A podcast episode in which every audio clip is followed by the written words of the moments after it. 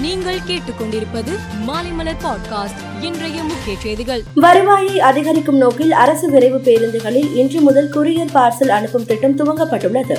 அதன்படி முதற்கட்டமாக திருச்சி மதுரை நெல்லை தூத்துக்குடி செங்கோட்டை கோவை ஓசூரிலிருந்து சென்னைக்கு பார்சல் சேவை தொடங்குகிறது. தினசரி மற்றும் மாத வாடகை அடிப்படையில் அரசு பேருந்துகளில் பொதுமக்கள் பார்சல்களை அனுப்பலாம் எனவும் தெரிவிக்கப்பட்டுள்ளது. கள்ளக்குறிச்சி மாணவி மரண வழக்கில் இரண்டு பெண்கள் உட்பட நூற்று எழுபத்து மூன்று பேர் கைதாகி கடலூர் வேலூர் மற்றும் திருச்சி மத்திய சிறையில் அடைக்கப்பட்டு உள்ளனர்.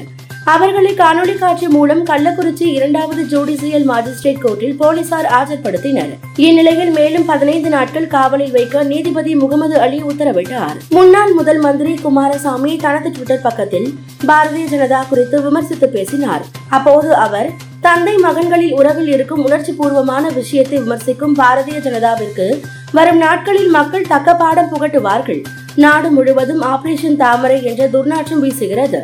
இது உங்களுக்கு அருவருப்பாக இல்லையா என்று கூறினார். மாலத்தீவின் அதிபர் இப்ராஹிம் நான்கு நாள் அரசுமுறை பயணமாக இந்தியா வந்துள்ளார். பிரதமர் நரேந்திர மோடி வெளியுறவுத்துறை மந்திரி ஜெய்சங்கர் ஆகியோரை சந்தித்து பேசினார்.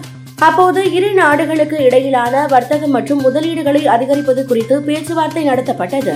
ஆப்கானிஸ்தானில் சிஐஏ ஆளில்லா விமானம் நடத்திய தாக்குதலில் ஐகுய்தா பயங்கரவாத இயக்க தலைவர் ஐமான் அல் ஜவாரி கொல்லப்பட்டார் என அமெரிக்க அதிபர் ஜோ பைடன் நேற்று அறிவித்தார். இந்நிலையில் ஐமான் அல் ஜவாஹரி கொல்லப்பட்டதற்கு அமெரிக்காவின் முன்னாள் அதிபர் ஒபாமா வரவேற்றுள்ளார். பெண்கள் டி டுவெண்டி போட்டிக்கான தரவரிசை பட்டியலை ஐசிசி வெளியிட்டது. இதில் பேட்டிங் தரவரிசையில் இந்தியாவின் ஸ்மிருதி மந்தனா முதல் முறையாக மூன்றாவது இடத்தை கைப்பற்றியுள்ளார். காமன்வெல்த் போட்டியில் பாகிஸ்தானுக்கு எதிராக மந்தனா அறுபத்தி மூன்று ரன் எடுத்ததால் இரு இடங்கள் முன்னேற்றம் கண்டுள்ளார். மேலும் செய்திகளுக்கு மாலைமலர் பாட்காஸ்டை பாருங்கள்.